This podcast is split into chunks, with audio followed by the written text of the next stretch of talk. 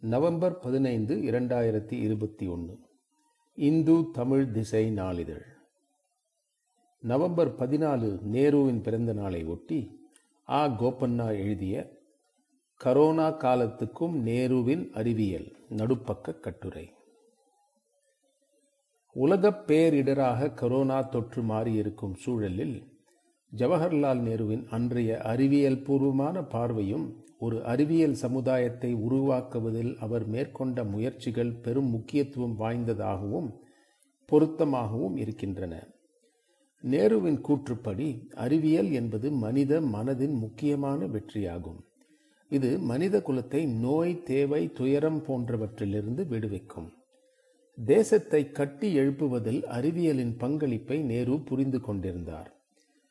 இது குறித்து நேரு எழுதும்போது உண்மையையும் புதிய அறிவையும் தேடுதல் சோதனையின்றி எதையும் ஏற்க மறுத்தல் புதிய சான்றுகளின் அடிப்படையில் முந்தைய முடிவுகளை மாற்றும் திறன் உண்மைகளை நம்புதல் முந்தைய கோட்பாட்டை தொடராமல் இருத்தல் கடினமான ஒழுக்கம் கொண்ட மனம் இருத்தல் அவசியம் என்கிறார். Cambridge science tripos James Jeans Arthur Eddington மற்றும் பிரிட்டனின் முன்னணி அறிவியலர்களுடன் தொடர்பில் இருந்ததன் மூலம் நேருவின் அறிவியல் மற்றும் தொழில்நுட்ப ஆர்வத்தை அறியலாம். இந்தியாவில் உயர்தரமான கல்வி நிறுவனங்களை அமைக்க வேண்டும் என்பதே நேருவின் திட்டமாக இருந்தது. அமெரிக்க பயணத்தின் போது அமெரிக்க பல்கலைக்கழகங்கள் நாட்டுக்கு தொழில்நுட்ப அறிவியல் முன்னேற்றத்தை வழங்குவதை புரிந்து கொண்டார்.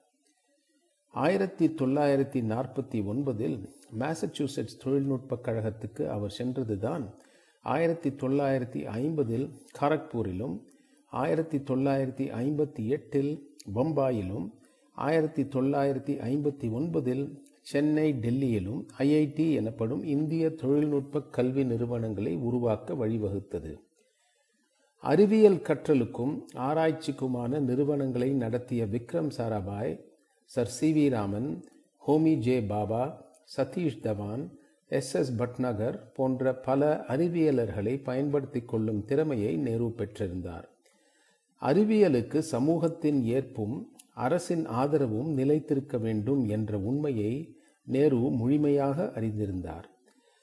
இதனால்தான் ஆயிரத்தி தொள்ளாயிரத்தி ஐம்பத்தி நாலில் அணுசக்தி துறை பாபா அணுசக்தி ஆராய்ச்சி மையம் ஆயிரத்தி தொள்ளாயிரத்தி நாற்பத்தி ஒன்பதில் இயற்பியல் ஆராய்ச்சி ஆய்வகம். ஆயிரத்தி தொள்ளாயிரத்தி ஐம்பத்தி இரண்டில் இந்திய விண்வெளி ஆராய்ச்சி நிறுவனம் அறிவியல் மற்றும் தொழில்துறை ஆராய்ச்சி கவுன்சில் ஆகியவற்றை தொடங்கி அறிவியல் முன்னேற்றத்தின் அதிகாரத்துவ இயந்திரங்களாக மாற்றினார்.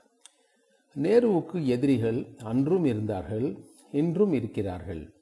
அவரது அறிவியல் பணியை தடுக்க போலி தேசியவாதம் தூண்டப்பட்டது. அறிவியலுக்கு எல்லைகள் இல்லை.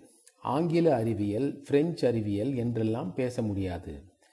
தேசத்தை கட்டி எழுப்புவதில் அறிவியலின் பங்கு முக்கியமானது என்பதை நேரு புரிந்து வைத்திருந்தார். சுதந்திரத்துக்கு பிறகு நாட்டின் மக்கள் தொகையில் பாதி பேருக்கு மலேரியா பாதிப்பு ஏற்பட்டது. ஆயிரத்தி தொள்ளாயிரத்தி ஐம்பத்தி மூன்றில் மலேரியா பெரிய அளவில் கட்டுப்படுத்தப்பட்டது.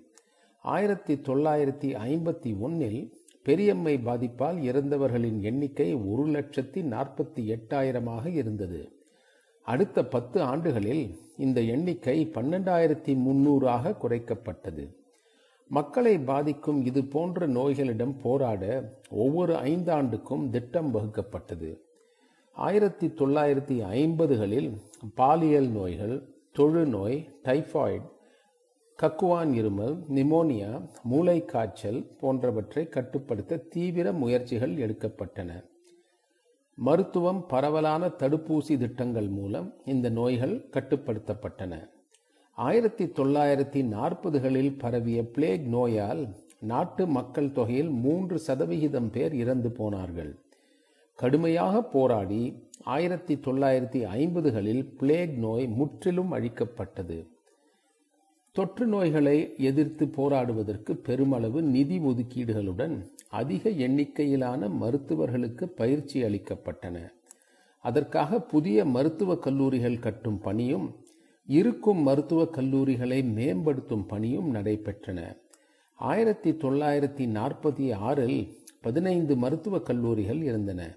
இந்த எண்ணிக்கை ஆயிரத்தி தொள்ளாயிரத்தி அறுபத்தி ஐந்தில் எண்பத்தி ஒன்றாக உயர்ந்தது. ஆயிரத்தி தொள்ளாயிரத்தி ஐம்பத்தி ஒன்னில் மருத்துவக் கல்லூரிகளில் சேர்ந்த மாணவர்களின் எண்ணிக்கை ஆயிரத்தி இருநூறு. இது ஆயிரத்தி தொள்ளாயிரத்தி அறுபத்தி ஒன்னில் பத்தாயிரமாக உயர்ந்தது. கரோனா என்ற கொடிய தொற்று நோயை எதிர்த்து போராடும் போது கடந்த கால நோய்களுக்கு எதிரான நேருவின் போராட்டத்தை நினைவில் கொள்வது அவசியம்.